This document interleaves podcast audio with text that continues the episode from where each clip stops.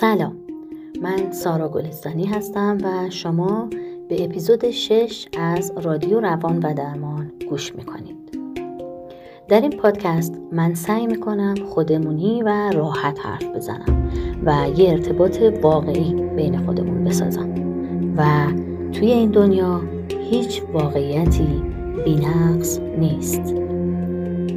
امروز می‌خوام درباره رویکردهای مبتنی بر شناخت باهاتون حرف بزنم. طبق معمول هر اپیزود من به این سوالات پاسخ میدم. فلسفه بنیادین این روی کرد چیه؟ قوانین تعداد جلسات فاصله بین جلسات و مدت زمان مورد نیاز در کل درمان یا در هر جلسه چقدر هست؟ انتظار مراجع و درمانگر چی می‌تونه باشه؟ ویژگی های اتاق درمانی در این روی کرد چی هست؟ ویژگی های رابطه درمانی و رفتار درمانگر از لحظه اول آشنایی در روی کرد چی هست؟ روش ها و فنونی که ازش در این روی کرد استفاده میشه چیه؟ هدف و اساس پرسش های مشاور توی این روی کرد چی هست؟ بعد از هر جلسه مشاوره برای مراجع چه اتفاقی میفته؟ و مراجع تا جلسه بعدی چه کارهایی باید انجام بده؟ روش ارزیابی نتایج درمان در هر مرحله از این روی کرد چگونه هست؟ اشتباهات درمانگر و درمانجو چه چیزهایی می‌تونه باشه در فرایند درمان با این روی کرد؟ خب حالا میریم به شرح پاسخ سوالاتی که گفتم بپردازیم. وقتی میگم روی کردهای مبتنی بر شناخت منظورم اینه که در این شیوه ها راه ورود به فضای روانشناختی شما شناختها و باورهای شما هست و از طریق ایجاد تغییر در شناخت شما درمان و تغییر رفتار یا احساس حاصل میشه. روش های درمانی شناختی و رفتاری مبتنی بر نحوه تفکر شما یا شناخت شما و یا نحوه رفتارتون هستند. این روش های درمانی برای غلبه بر مشکلات خاص تغییر افکار و رفتار به کار میرن. مواردی که روش های شناختی در مورد درمان اونها کارآمد بوده موارد زیادی هستند. از جمله فوبیاها، استرابها، افسردگیها، اختلالات پس از سانحه و مواردی از این دست که اتفاقاتی در فرایند شناخت افراد افتاده و نوع شناخت، نوع نگاه، زاویه دید افراد بر مسائل زندگیشون زاویه هست که اونها رو به سمت تجربه حال و احوالات بعد برده. تنوع زیادی در روش های درمان شناختی وجود داره. و من اسامیشون رو اینجا به طور خلاصه بیان می‌کنم و در ادامه و در اپیزودهای بعدی با مثال هر رویکردی رو هر روشی رو بیشتر شرح خواهم داد. انواع درمان هایی که در دستبندی درمانهای شناختی هستند تا به امروز عبارتند از درمان شناختی رفتاری یا به طور خلاصه CBT یا Cognitive Behavior Therapy. درمان بعدی طرحوار درمانی یا اسکیما تراپی هست. درمان بعدی مبتنی بر پذیرش و تعهد یا اکت به طور خلاصه نامیده میشه. بعدی رفتار درمانی یا behavioral therapy هست. درمان شناختی تحلیلی یا کت به طور خلاصه درمان صرفا شناختی درمان رفتاری دیالکتیکی یا DBT درمان از طریق حساسیت زدایی از طریق حرکت چشم و پردازش مجدد به طور خلاصه EMDR شناخت درمانی مبتنی بر ذهن یا MBCT از انواع روش هایی هستند که در زیر مجموعه دسته شناختی یا رویکردهای شناختی قرار می گیرند. در درمانهای شناختی قوانین جلسات بسته به موضوعی که مراجع باهاش مراجعه کرده و توافقی که در جلسات اولیه یعنی مصاحبه و تشخیص گذاشته میشه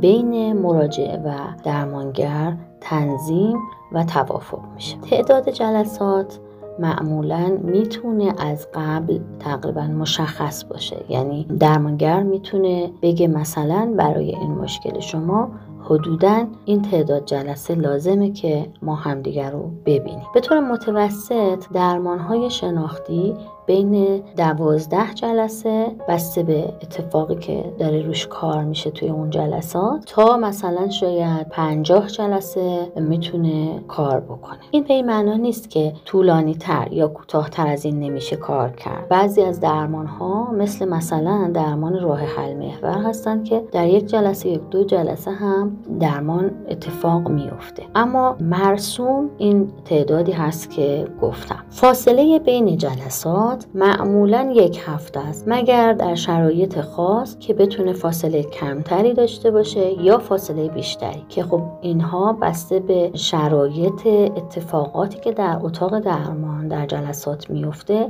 بین مراجع و روان درمانگر قابل توافق هست و جزو قوانین جلسات قرار می‌گیره. مدت زمان هر جلسه معمولا 45 دقیقه کافی هست. می‌تونه زمان کمتری هم باشه و یا زمان بیشتری اما هر دوی اینها بسته به شرایط و اتفاقات در جلسه مربوطه هست. یکی دیگه از مواردی که در قوانین فرایند شناختی وجود داره این هستش که مراجع ممکنه تمرین هایی داشته باشه از سوی درمانگر و لازمه که بین دو جلسه برای انجام اون تمرین ها تلاش کنه و جلسات دیگه گزارش لازم رو از تمرین هاش ارائه کنه. در این روی کرد مراجع می‌تونه انتظار داشته باشه. درمانگرش کمکش بکنه شناخت جدیدی از اتفاقات قدیمی زندگیش پیدا کنه در واقع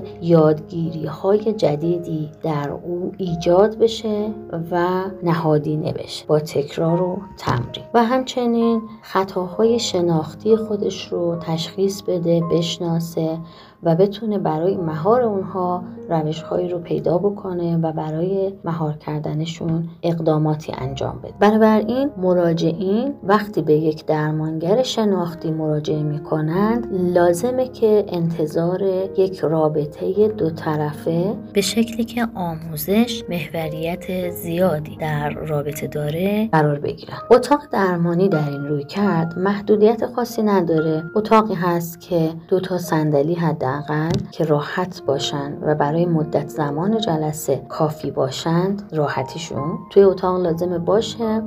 دکور معمولا بهتره که خیلی شلوغ نباشه اما محدودیت خاصی وجود نداره و این بستگی به روحیات روان درمانگر داره که اتاقش رو چطور چیدمان کنه و چه میزان وسایل یا چه وسایلی توش بذاره. اما اینجا مثل روی کرد روانکاوی محدودیتی در چیدمان نداره که حتما باید مثلا خلوت باشه و صرفا صندلی هایی که یا تختی که لازم هست برای اون کار باشه توی اتاق. و مواردی که لازمه در همه اتاقهای درمانی رعایت بشه اینه که فضای اتاق درمان به لحاظ نور، دما و راحتی حضور و گفتگو برای دو نفر آماده باشه. درمانگر شناختی از لحظه اول آشنایی با شما احتمالا رابطهش یک رابطه که بیشتر سوال می‌پرسه در روزهای مثلا مصاحبه که می‌خواد تشخیص بده شما چه مشکلی دارین از شما می‌خواد فعال باشین از شما سوال می‌پرسه و بعد کم کم به شما آموزش میده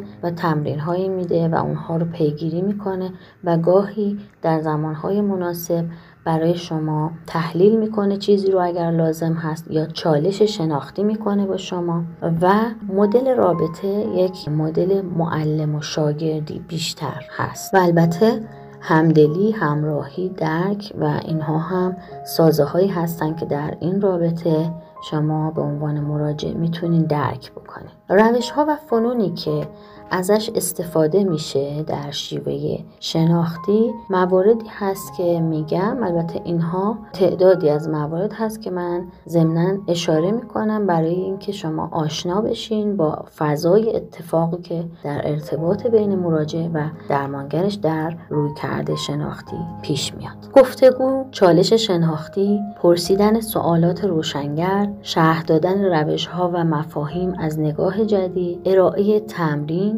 و بررسی چگونگی انجام تمرین. ارزیابی مکرر تا حصول نتیجه و جمعبندی موضوعاتی که در جلسات روش کار انجام شده و خود آگاه موندن مراجع و خود درمانگر از روند درمان. در این روی کرد هدف و اساس پرسش های درمانگر ایجاد توجه از زاویه دید متفاوت از قبل برای ایجاد شناخت جدید در مراجعه است. سوالاتی که ممکنه او رو با زاویه های دیدی که تا به حال متوجهشون نبوده مواجه کنه. و در واقع بعد از هر جلسه از درمان با روی کرده شناختی مراجع معمولا احساس بهتری داره چون خودش رو بیشتر از قبل از جلسه می‌شناسه و شناخت بیشتری که از خودش پیدا می‌کنه احساساتی رو در او به جریان میندازه که خیلی از مواقع این عواطف عواطف خوشایند هستند.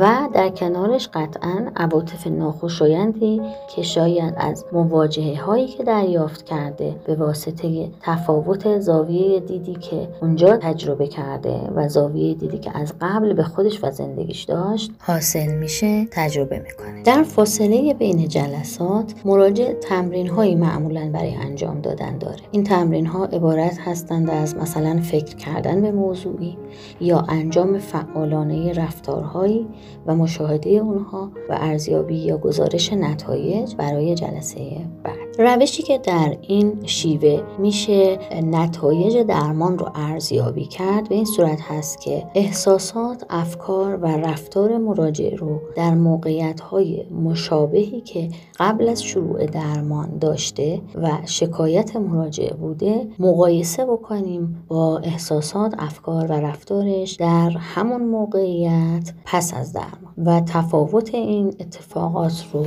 ارزیابی بکنیم و ببینیم نسبت به هدف درمان چقدر پیشرفت داشتیم و چه میزان لازم هست فعالیت جدید انجام در این روی کرد به دلیل نوع رابطه معلم و شاگردی در بیشتر مواقع که بین درمانگر و درمانجو وجود داره احتمال اینکه اشتباهی از طرف درمانگر یا درمانجو در مرزبندی رابطه درمانی سر بزنه وجود داره که لازمه در جلسات درمانی دوباره مرور بشند هر زمان متوجهش شدن یکی از طرفین و براش قوانین جدیدی یا توافقات جدیدی هماهنگ بشه بین طرفین. و یا ممکنه درمانگر یا درمانجو موانع درمان رو توجه نکنن بهش و صرفا به ایجاد شناخت بسنده کنن. در این صورت اتفاقی که میفته اینه که روی یک فرایند شناختی ممکنه بارها کار بشه اما منجر به تغییری در احساس یا افکار یا رفتار مراجعه نشه. چون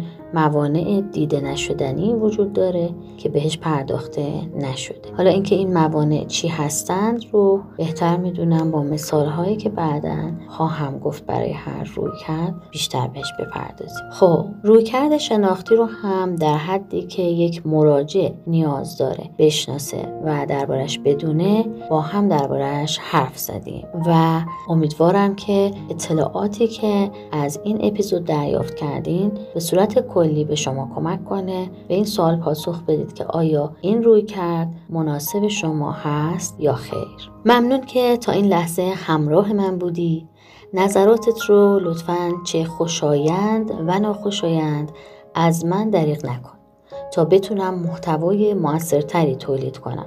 اگه دوست داری مهمون برنامه باشی و در مثال هایی که قرار هست از هر روی کرد من بیان بکنم مشارکتی داشته باشی از طریق اینستاگرام به آدرس سارا گلستانی به من پیام بده. و لطفا برای اینکه از اپیزودهای بعدی خبردار بشی این کانال رو دنبال کن و اگه دوست داری با دیگران به اشتراک بگذار. شما رو به خودتون و منبع ایمن دلبستگیتون میسپارم. خدا نگهدار.